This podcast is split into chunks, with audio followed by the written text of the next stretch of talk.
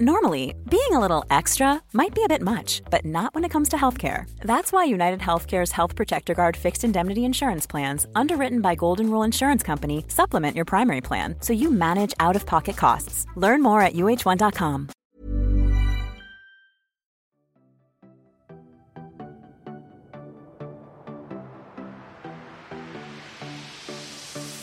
Hello, and thank you so much for tuning into this week's Food for Thought, a podcast that's on a mission to equip you all with the evidence-based advice that you need to live and breathe a healthy lifestyle.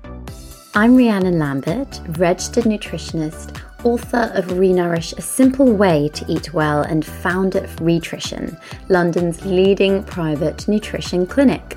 In each of the 12 episodes, I'll be joined by guests, all of whom are experts in their field, so that together we can learn fact from fiction and empower the healthiest and happiest versions of ourselves with trusted expert advice. As many as 1 in 4 people globally will experience a mental health issue at some point in life. Mental health affects how you think, you feel, and act on a daily basis, as well as influences how you handle stress, make decisions, and connect with others. So this week's Food for Thought sees Dr. Emma Hepburn and I explore why we all should be adding mental health to the top of our priority list. Hello, Emma. Well, thank you for having me on. Oh, it's an absolute pleasure. I think this episode is going to be an incredibly helpful one for our listeners, because I think we all need to understand, don't we, and just kind of recoup and know how we can better understand, I guess, our own mental health, because I don't think people know how to do that, do they? Oh, absolutely. I think there's so much information saying it's okay not to be okay, that we need to look after mental health. But actually, how do we do that? What do we actually do on a daily basis that the evidence shows improves our mental health? And I'm just going to come back to the figure 1 in 4, because so many of us, including myself, quote the figure that 1 in 4 people have a mental health condition at some point in their life. However, really interesting research that actually it's probably higher than this. So the 1 in 4 figure, it was based on a study by the Office of National Statistics, but they left out lots of groups of people who probably have higher vulnerability to mental health difficulties. Some really interesting research coming in from a long-term study in Dunedin in New Zealand, that it's actually probably higher to 60% or even possibly as high as 80% of people who report a mental health concern at some point in their life. So really important. Yeah, hugely important. And I guess it's the sometimes day to day, the smallest things that we do, the daily things, I guess, good or bad, however we want to describe it, that have the biggest influence over us, don't they? It doesn't have to be something catastrophic. Oh, absolutely. I mean, obviously catastrophic things can have a negative impact, but in terms of improving your mental health, sometimes we think it's the big things that we need to do, big overhauls in our life, but actually it's the small daily things, often tiny things, that can improve our mental health that we really need to focus on. Yeah, completely. I guess it's being kind to ourselves in a way, because how do you even start acknowledging these what's and how's every day we feel, and why's and changes that we should perhaps be navigating through? Because I think change can be one of the most terrifying things as a human being. I say it all the time in the Rhitrition clinic, that we don't like change, do we, as humans? Oh, absolutely. Our brains find change stressful, which is probably why the last year has been so stressful. And therefore, it goes along with its habitual ways, which are much easier and create less effort for your brain. So change can be overwhelming, particularly big change. And I think you've tapped into something there about kindness. Sometimes it's not necessarily change in behaviours. Sometimes it is about how we speak to ourselves or how we focus on ourselves. So kindness has got lots of evidence, or compassion has lots of evidence, that it can improve mental health. Oh, I love that. So it's, how do you just I guess this is on the same topic, but in terms of being kind, there have been a lot of movements in a mental health perspective, I think, since the passing, really sadly, of Caroline Flack. And I mean, I'm going to use her as, you know, somebody in the public eye that most people will be able to know listening on this podcast. She was experiencing really poor mental health, and she mentioned that she experienced a lot of unkindness from others. Where do you think this stems from? Being unkind to another person, does that develop in itself from a place of poor mental health as well? It's a really interesting question, and it can do, but there can be lots of reasons for it. And obviously what she experienced was online. Now, I can't obviously comment on her personal circumstances, but in terms of online unkindness, it's a bit like road rage. When we're in a car and we're surrounded by that, you know, car exterior, we feel a bit separate from things. We don't feel integrated into the world. So we're probably more likely to get annoyed at somebody when they do something, or they cut us up in a traffic jam, because we're in our own little bubble. Now, if you take that car bubble and apply it online, it's even more so. We don't necessarily feel connected to the people at the other end of the screen. Behind the wall, the celebrities, they feel very distant. And if people are distant, it's much easier to almost dehumanize them and not think about the impact we have on them.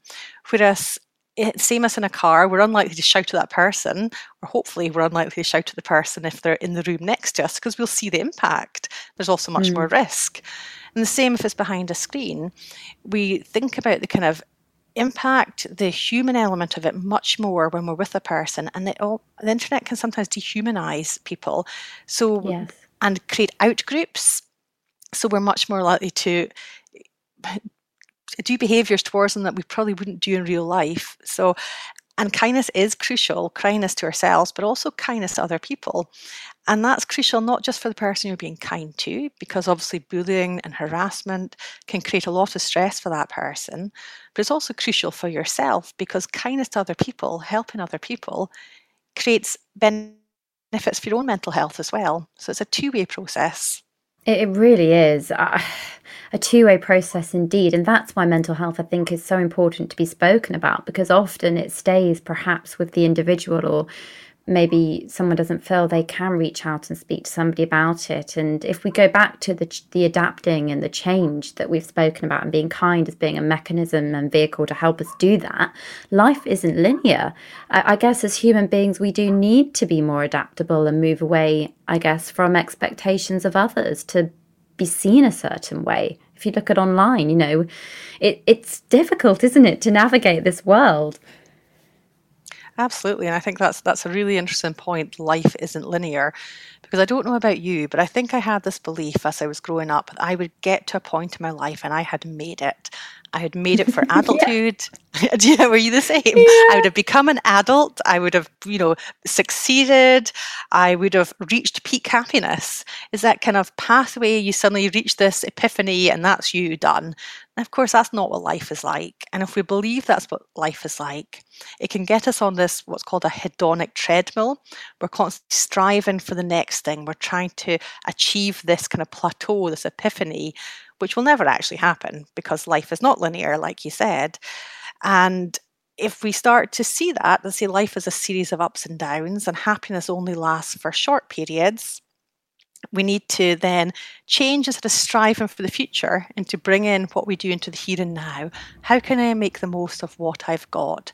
How can I think about my happiness now, not wait for happiness when I reach that point, but what can I do now for happiness, and see it as a skill that we can really introduce into our lives in the here and now. Oh, that's so just the way you said, you know, we're not going to be happy all the time, you know, it comes and goes. I think just being taught that from a young age would have been invaluable. I mean, I pinned my hopes on thinking life was a Disney movie. I think we all did. It really shaped my childhood, and it was lovely for imagination, but it wasn't at the time with the types of films that were coming out very, because it always finished, didn't it? You'd get to the end where someone might get married or something nice happened, happens, and then you don't see what happens afterwards. Yes, the happy ever after. I really annoy my daughter. My daughter is 8 now, and she's kind of grown out of fairy books a bit, but we read them now and again. But when I used to read them, I would say to her, and then they met and they lived happily ever after, except for one point 6 years down the line when they found life was quite difficult, and she go, "Mummy, stop it." And, like, and what I was trying to do, probably unconsciously, apart from annoy her, was trying to kind of put that realistic perception on, and trying to joke about it. But it was saying, well, they're not going to be happy ever after. Even if they've walked down the aisle, things will happen which it will be difficult at times. Yeah, and I really like that, because I would never want to take away from a child happy ever after, because, it got me through childhood in a way, but it's nice to add a kind of caveat to it, like you've done really nicely there, I think, with your daughter. I mean, today's life is busier and stressful and more stretched, I think, than ever before. And now particularly with the emphasis being that you can do anything any time of day online, I think it's added another level of stress in a way. So how can we go about easing this? I think that's an excellent point, isn't it? The difficulty switching off from our jobs right now, because we're not going into an office and then coming home and having that automatic switch off. And also, many of our jobs are online. So it's so easy just to slip back in. I'll just check my emails. Okay, it's 10 o'clock at night, but I'll just check them to see what I've got in the morning. So that's a really key thing, I think, and that's really crucial. But stepping back as well is this kind of overwhelm, this productivity. And there certainly is a kind of push for productivity. So I realised a few years ago that if I wasn't feeling stressed at work, I didn't think I was working. That's ridiculous. Yeah. So there's something about, if I wasn't really busy and really stressed, I wasn't working. But actually, work should be about enjoying yourself. And that's me tying into that kind of cultural belief that we need to be constantly on the go. We need to constantly achieve. We need to constantly produce. And actually, we're not being productive if we stop. Now, clearly that's harmful, because if we're constantly switched on, we're constantly engaging our stress system, we're constantly active, then our body will be constantly in that kind of high threat, high stress mode. And we need to recover from that. So we need to switch off. We need that downtime. We need time when we're not multitasking and thinking lots of things, thinking about work. We need time when we're doing things we enjoy, that are restful, that are invigorating for us, that make us feel good. And if we start to see these activities as productive in themselves, because they are, then we start to give them the value they deserve and start to introduce them into our lives. So if we think, actually, I'm going to tie in today, after I've done that activity, that job, work, whatever it is, I'm going to actually tie in and do something I really enjoy for half an hour. Instead of sitting down and feeling guilty about it, we think, well, actually, this is productive, because what it's doing, it's engaging my parasympathetic nervous system. And that's counteracting the effects of stress. It's healing your body. It's improving your physical well-being, your mental well-being, and it's helping you thrive and survive. So downtime, enjoyment, doing things that make us feel good are not these kind of nice little things we do when we have the time. They need to be integral, and they're absolutely a requirement for your well-being, physical and mental.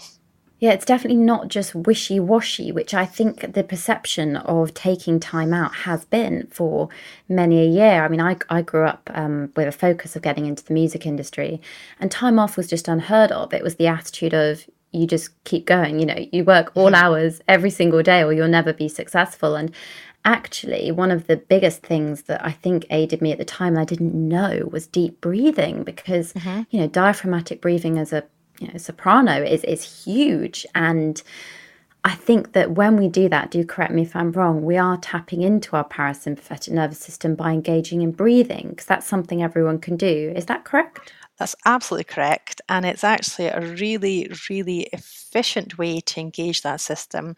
What happens when our threat system is engaged, our breathing increases, our body's attempt to get more energy in, trying to get you going, trying to get more oxygen in to kind of get all those body systems active and ready. And our breathing gets really quick and rapid. And what you need to do is really slow it down and relax the system. And that is, I think we think of breathing as so simple, and so easy that surely this simple thing can't actually have an effect. And I actually think as a psychologist, I've also been guilty of that, thinking I can't tell people to breathe. You know, what are they going to think about it?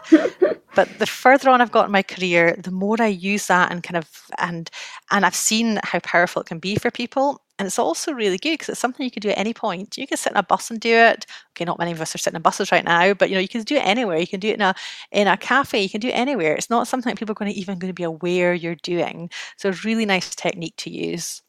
Yeah, exactly. And it's something that everybody can literally tap into. I mean, breathing is something anybody can do. That's the beauty of it, because I think the implications as a nation that we've had in the last year with COVID, it's definitely seen a drastic rise in cases of eating disorders in our clinic. But do you think in general it has really impacted the nation's mental health? Yes, I think we're still going through a pandemic, obviously, and we are seeing an increase in referrals to mental health services, and also reduction in overall well-being as a nation of our mental health. So more people are kind of going down the mental health curve. Now, I think we have to remember that we're still living in a high threat situation. We're in the middle of it. Haven't come out of the end yet. So is it actually quite normal to be feeling a bit bad in this really high threat situation? I would say it probably is. And obviously you still need to seek support when your mental health deteriorates, but actually most people are incredibly resilient. So will this be long term or not? We just don't know, because none of us have lived through a pandemic before.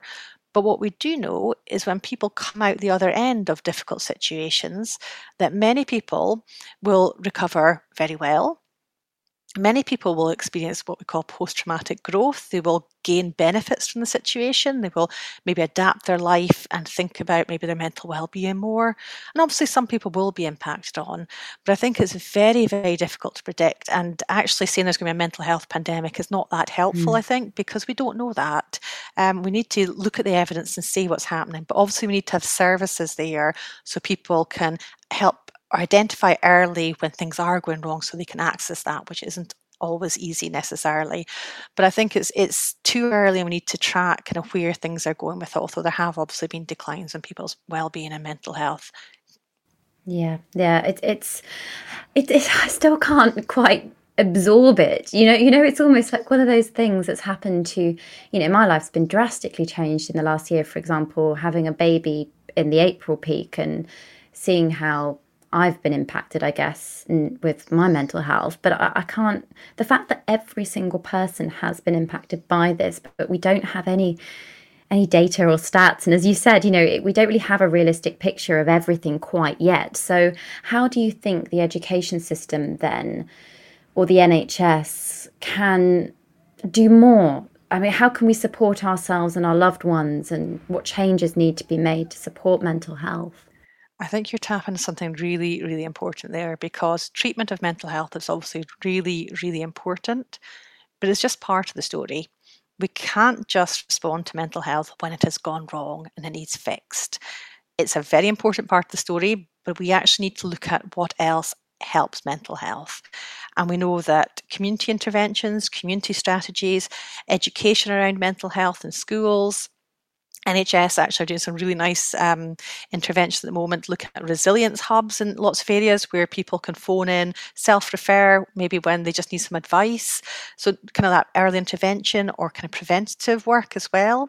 And we really need to focus on that early intervention and preventative work, because we want people really not to get to the point of it needing totally fixed. We want people to catch it early when they can. It's not always possible, and to intervene at that point. And we also need to keep people's mental health good, and that's not done by going to a clinic room. That's done by what's available to them in their community, what's available to them in their everyday life, the social networks that are available to them, what they experience in their everyday life. So what can we do at a community level? Really, really crucial. What networks can we put in place to help people with their well-being? And that's things like youth work, is things like, you know, networks for women or for minorities, all these things help with mental health. So treatment is just one part of the picture, and we need to be focusing on the other parts as well. Really important. I actually think there's some wonderful work being done there. Some of it has been increased through the pandemic. So I've seen, I think schools, certainly in Scotland, are making wellbeing a priority and doing some lovely work. I've seen my kids come home with brilliant stuff around wellbeing. So there's some really nice work being done there. And I think if anything positive comes out of this in terms of well-being, I think it is that people are becoming more aware. They're becoming more aware in workplaces about well-being.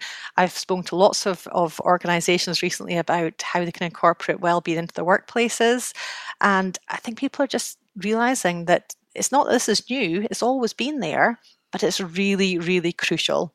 And so looking at well-being, not just to say at that end point, but at all points, of how we can support it, how we can create environments which are good for well-being. It's good to know, I think, that everybody's aware of the situation, I guess. And I think the media perhaps does need to do a bit more, though, or be a bit more responsible, or perhaps the media can be used in a way to represent a more realistic picture, or are they doing that and we're just not receptive to it? What's going on there? Well, I think that's absolutely crucial, isn't it, how mental health is portrayed in the media.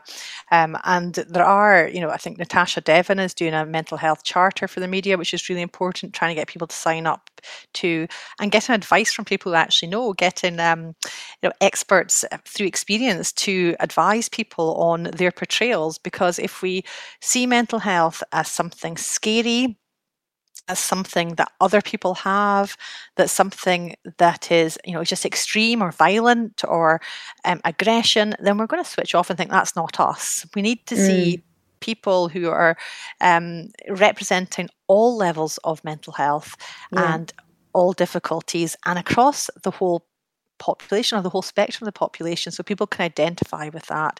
Really the key, and also hearing people's stories. And I actually think that has been done recently in a very sensitive way. There's some really nice documentaries recently about hearing people's stories, because I think that's what we engage with most. We engage with people's stories, letting people tell their stories and understanding that, wow, if that person's experienced it, I didn't really think that person would experience it, but if they're experiencing it, then and I relate to them, then I will think about it in myself as well. So really important, really crucial to see real life, realistic representations across in documentaries, but also in, there's some great soap opera stories as well, but certainly improvements to be made, but there's some great work going on there as well to improve that.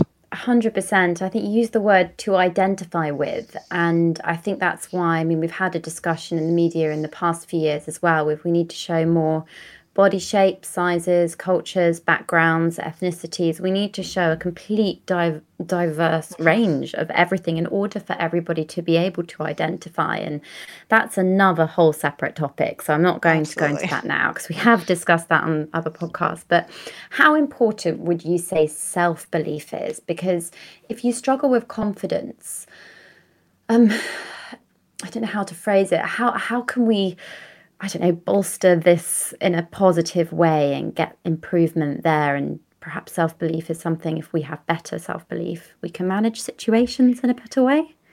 Yeah, I think it depends what we mean by self-belief, because I think we often talk about self-esteem. And self-esteem can be very achievement-based. So I need to do this and then I will feel good about myself. But actually, if we shift self-belief to maybe self-compassion and come back to that kindness, that's often a far easier thing to do. Rather than saying I need to be kind of believing in myself all the time, actually none of us do. We all have self-doubts, and that's okay. But if we shift it to say, I'm going to recognise that self-doubt and distress and feeling bad at times are normal, and that I can still be kind to myself and recognise that that's a common human trait and be compassionate to myself in the middle of it, that's a lot stronger kind of belief system than having to base it on achievement, because we can't always achieve. We actually need to be kind and compassionate to ourselves when we don't achieve and when we make mistakes, because that's normal. So I think maybe switching it from self-belief to self-compassion is a really positive thing. But obviously we do need to kind of see ourselves, which I think is also part of self-compassion, as equal to other humans. Yeah. We're not worse than anybody else. We're not necessarily better than anybody else. We're just all human. We've got this common humanity. We all make mistakes. We all muck up at times. We all get things wrong. None of us achieve and do our best all the time. It's not normal to do things well all the time. We all make mistakes and we're all learning. And if we can start to see ourselves in that way, rather than having to achieve or having to get things right, but we can start to believe that we're just as good as all other humans because we make mistakes, because we get things wrong, because we experience distress, I think that's a lot more powerful than basing it on what we do or don't do, if that makes sense.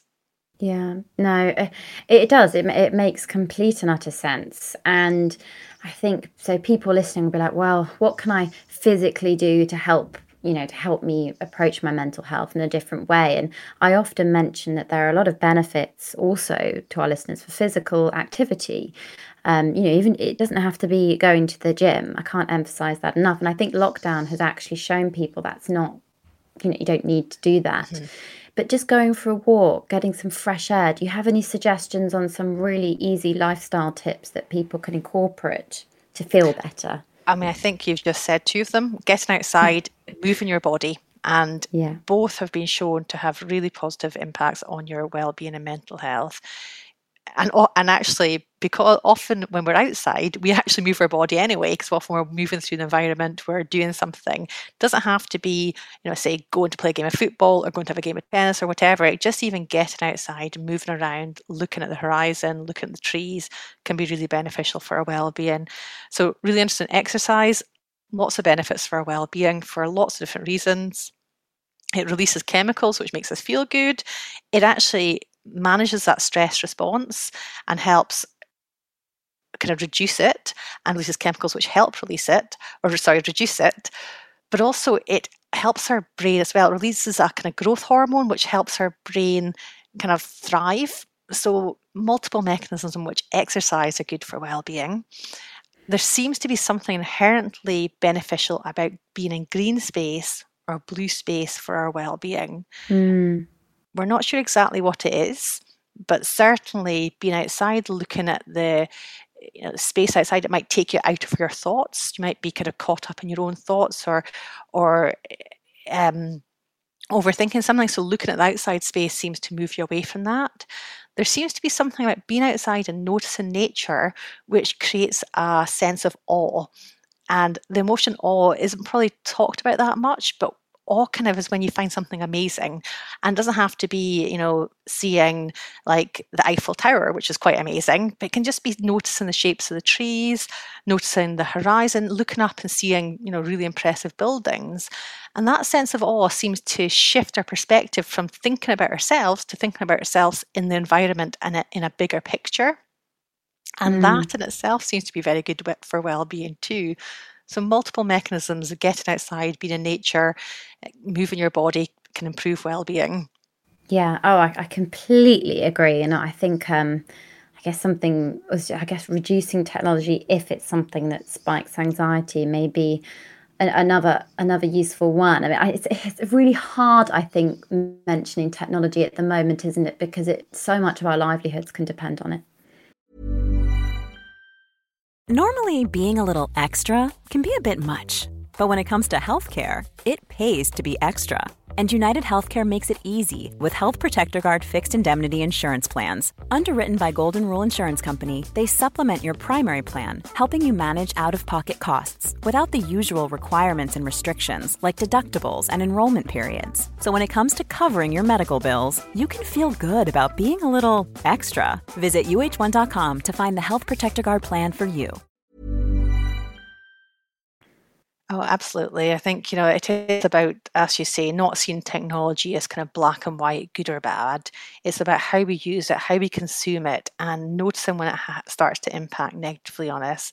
Now, we're all becoming aware that social media is designed to capture your attention. It's driven by the amount of attention you pay to it and kind of getting you into it, sucking you into it, and keeping you in it for as long as possible.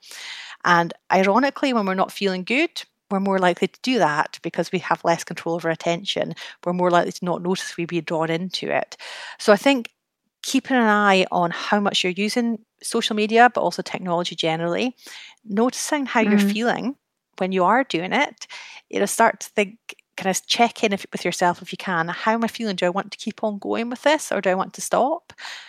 Noticing if you're making maybe comparisons to other people. We know that social media is absolutely crucial for making comparisons. And what do? We make what's called upward comparisons. We compare ourselves to people we think are better than us. And what's that going to do? It's going to make us feel bad. So notice when you're making these comparisons, which are unrealistic, because we're basing them on part of our picture compared to part of somebody else's picture, a tiny little part compared to the whole of our picture. So starting to notice how it's making you feel. And also, the other thing social media does, it takes away from noticing things which are good from us. So noticing the environment, being with other people. Yes. Really nice studies showing that if we have our mobile phone on at a table, when we're having a meal, we enjoy the meal less. So distracts our attention, uses our brain space. It uses that space which we could be using to enjoy ourselves and notice the meal, speak to our friend, really think about what's going on. So thinking about when you can actually switch off from it, when you don't want it to use your brain space. And that might be, I've just started basically switching all my apps off on my phone at 8:00 at night. And because it's no longer automatic, I can still get onto them, but it takes a lot more effort to get onto them. So I go to my phone and I just don't do it anymore, because it creates what's called friction. There's more friction to get onto an app. And I think that's the best way, is try and make them less automatic, or actually switch them off or put it away. Because I think we overrate willpower. If your phone's sitting there, getting drawn in is so easy. Where if it's away from you, it's in a totally different room, you have to do a lot more to get onto your phone. You have to get up, go and find it, switch it on possibly. So it's about reducing how automatic it is at the times you don't want to use it. 100%. Some really good tips there. And then I think one more question before I take questions from our listeners for you, Emma. How do you ask for help when it can seem, I think, terrifying to a lot of people, or sometimes even impossible? Oh, I think that's a great question. And I think, having sat on the other side when people come in for help, I have huge admiration for people who take that step. It's not easy. And, speaking to a stranger, when you first see somebody and open up to a stranger, is not easy, and we have to recognise it's not always easy. It can be really hard to ask for help. You might have asked for help in the past for your mental health and not received it, which is going to make it even more of a barrier. So it is difficult. But what I would say is that asking for help is a huge strength, and being able to ask for help is a skill in itself. And I think also recognising when you need help is really difficult, because the thing about mental health, it's not just black and white. Oh, suddenly I've got a sore brain. We don't say that, because it's not what happens. It comes in gradually and insidiously. So we might feel sad, and then we get more sad, and our behaviour gradually changes, our emotions change. But there's not an exact point when our mental health becomes difficult and requires help. It's gradual, so we don't notice it. So I think the other thing is understanding, what are the signs that your mental health is suffering and you may need help? And thinking about, what are the emotions I would be feeling or I have felt? How do my behaviours change? And, what would be different? What would be seen differently in myself at that point? And actually, sometimes other people are better at noticing that than yourself. So being open to maybe having that discussion with other people. And I think the other thing is, people will not be judging you when you ask for help. See, I've sat in clinic rooms with people, and I have massive admiration for the fact they've come in and they're speaking to me about it. That's how people view you if you ask for your help. That's how your GP should view you, who's often your first port of call. That's how I view people when they're asking for help. I have absolutely huge admiration for anybody who does it, because it's not an easy thing to do. But also knowing that there are good evidence-based treatments out there for mental health, and there's lots of options, and it's important to know those options, because it is treatable, it is changeable. So holding on to that hope that there are options out there.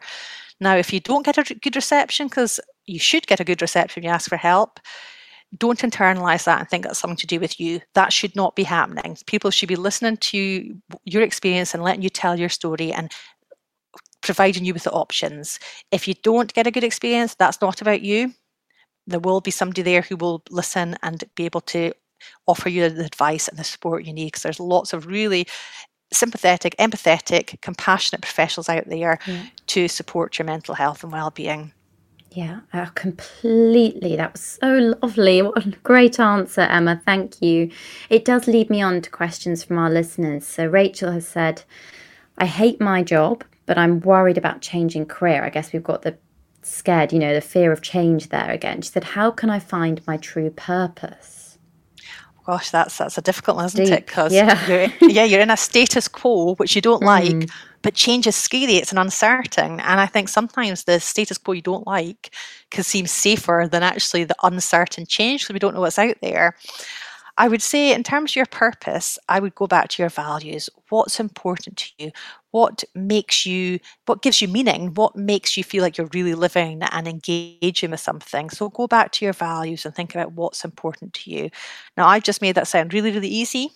It's not always easy to identify your values, but there's some really nice exercises online. If you type in values or understanding my values, you can find some really nice exercises which help you kind of sort out, or there's a card sort exercise. You can look at your values and sort out which ones are important to you. So, but think about your values. And then when it comes to decision, brilliant. Think about which decision fits best with those values. So does staying in your old job, does it fit with your values? Well, maybe that's right for you if it does, but it sounds like in this instance it doesn't. So when you have a decision to try something new, does that fit better with your values? Because we know that living life along with your values and aside people who hold the same values is beneficial for our well-being. So that values decision signpost can be really helpful in thinking about decisions. Yeah, exactly. Excellently answered again. And then we've got a question from Vix, who said, I've always been rather so shy in social situations. What can I do to build my confidence? That's a really nice question.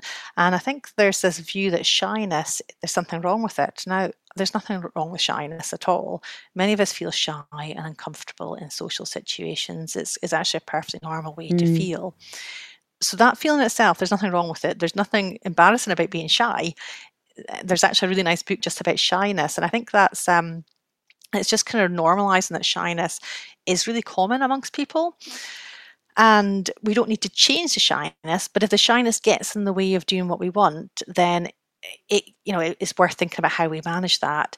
And I would say kind of building up gradually when you can, not forcing yourself into situations which feel overwhelming. Doing things in a gradual way can help your brain kind of predict that it's okay to do it rather than it's going to be terrible to do it. And the other thing you can do is often when we're shy, we become so aware of ourselves and how we are in the situation.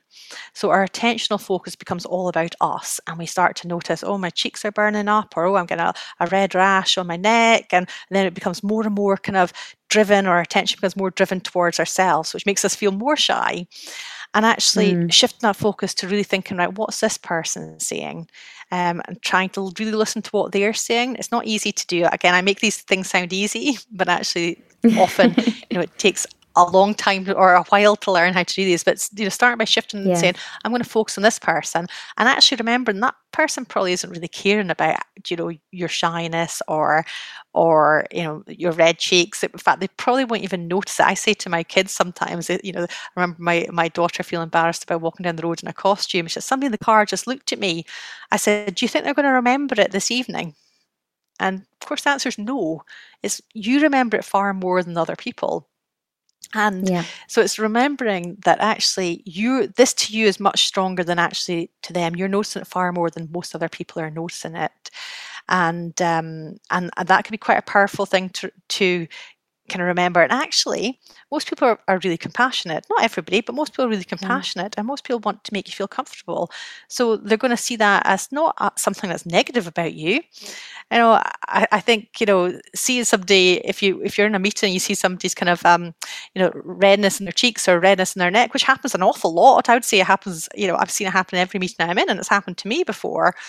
Most people actually then try to make you feel comfortable because they want you to do well. Most people are thinking about you positively. I was in a meeting last week, and that's just a normal sign of kind of your anxiety. It's not even anxiety system. Your on switch going on to get you ready. So redness in your cheeks and your face is a sign that your body's getting you ready for action. Now, obviously, that happens when you're anxious, but it also just happens when your body wants to get ready to go. So it happens to me in meetings. And I used to be really mortified about that. But actually now I just think, well, it's just my body getting me ready to prepare for this meeting. So it doesn't really matter. So it happens to so many people. Yeah, no, exactly. I think everybody, the way you've just said, everyone kind of feels the same, I think is immensely reassuring for myself as well, which often I do find that the people you least expect are always the ones as well that feel those things. So I guess if my listeners think, oh, Rhiannon gets shy, yes, I do. Yeah, very shy. I think everybody, like you said, does. But we move on to our fact or fiction round now, Emma. Are you ready? I am ready. Okay, here we go. If you could answer fact or fiction to the following questions. Sugar makes you happier. Oh, goodness, that's an interesting question. So certainly there is something about sugar which releases energy and can give and can make you feel good. But obviously, sugar can also impact your energy levels. You can have a drop afterwards. So it can impact on your emotions in a number of ways. It can make you feel good, but also it can make you sometimes feel not good as well. We eat too much. So it can make you have lots of different emotions. Yes, well answered there. Addiction is a lack of willpower. Oh, absolutely not. No. Willpower is often, so I'd say fiction. So addiction is how our brains work. We have a reward system in our brain. And when this fires, it triggers chemicals in our brain which make us anticipate a reward. And then obviously when we get that reward, whatever it is, it could be chocolate, it could be exercise, it could be anything, then it's creates a kind of habitual process in our brain. Now, obviously, some people are more prone to that than other people. Our brains all work slightly differently, but that's not about willpower. It's about how our brains work in creating habits and rewarding those habits. And I think seeing it as willpower can be detrimental because we see it's something internal and about the person. But actually, we all have the same reward system and we can all be prone to the same behaviours. Yes, exactly. Your childhood largely dictates your mental health in adulthood. Oh, it's a good question. I'm not sure I can answer fact or fiction to this one, to be honest, because obviously your childhood is very, very important in shaping your belief systems, how you see yourself, how you see the world, how you view other people. And there's certainly evidence to say that adverse childhood events do predict mental health in the future for people, but that's with a large group of people. So with individuals, I don't think you can say my childhood is necessarily going to determine my mental health across my entire lifespan, because actually we can see building mental health or improving our mental health as a skill. And actually you can think there's a really nice jam jar model where we look at vulnerabilities, and if we think of childhood factors as vulnerabilities, it fills our jam jar to a certain level.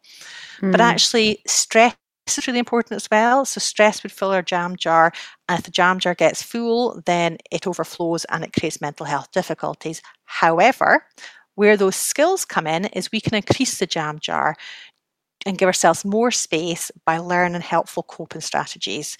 So it's a yes and also but we can do something about it. There we go. Mental health problems are a life sentence. No, absolutely not. There is good treatment for mental health difficulties. We need to see them as something that is treatable and that is changeable. And we also need to not define ourselves by them. So many people experience a mental health difficulty in their lives, and many people get better from that. Some people will experience it again, but so much of that is about what's going on in our lives. But also so many people will feel happy again in the future. And I love the fact Matt Haig talks about at one point in his life that he felt like things were going to be terrible for the rest of his life in his early 20s, and he could never have predicted that how he feels now. He feels happy a lot of the time. And I think it's really important to hold on to hope when you experience a mental health difficulty that things can get better. So really important. Yes. Caffeine exacerbates stress. Interesting question. Well, it depends how you use caffeine. So caffeine sometimes for me actually helps reduce my stress, because if I'm feeling very tired in the morning, caffeine will help me feel less tired and actually be able to get on with my job more. So in that instance, caffeine actually helps me reduce stress. However, caffeine can increase stress because it sets off the same kind of mechanisms. It certainly can create some of the same symptoms and create anxiety symptoms, particularly if you're using it too much. Exactly. Personal flaws cause mental health problems. No, absolutely not. Men's mental health is worse than women's. No, not necessarily. I'm actually not sure about the exact figures, but I do believe that women experience slightly more mental health difficulties than men. However, do they really? Or is it just that women are reporting more because maybe it's expected more? Exactly. And finally, if you don't get enough sleep, your mental health will worsen. To some extent, that could be true. Sleep is a really powerful predictor of mental health difficulties. However, it depends on the quality of your sleep and how long the sleep difficulties go on for.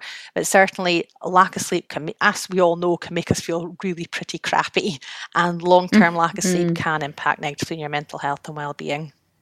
Exactly, 100%. That was a great fact or fiction round. Thank you so much. It was so informative as well. So I think our listeners have taken so much away, and there's so much more we could talk about, but that does nearly wrap up the episode. And we always finish with a food for thought. So I will start today by, I think, reiterating what we've spoken about at the beginning of the podcast, that kindness is quite an important pathway to help one another, but also listening and knowing you're not alone is quite a big one, because so many people are struggling, and we all know someone, or we have ourselves been impacted, especially with COVID-19, the ongoing pandemic at the moment. It's very unknown territory, and humans don't like change, so it's tricky. And I really hope that everyone out there is doing okay right now, and that from listening to this, it's been helpful. And you know that, you know, people like Emma are going to be so proud and happy for you that you come forward asking for help if that's, you know, what you need to do, because there's no comparing. It's all relative. You know, how you feel is extremely valid. And Emma, if you could leave us with your, a take-home message, a food for thought that you would like to leave our listeners, what would that be? Sure. I think it's important to recognise we all have mental health. It's not just some of us that have mental health. We all have mental health, and we will all experience fluctuations in that mental health across our lifespan. So we all need to look after our mental health, and taking time to understand yours and taking small daily steps proactively to look after your mental health will help you manage that. And possibly those small daily steps are probably more important than the big changes or the big things. But so I really don't undervalue those tiny things, those daily things you can do to improve your mental health, because they're crucial.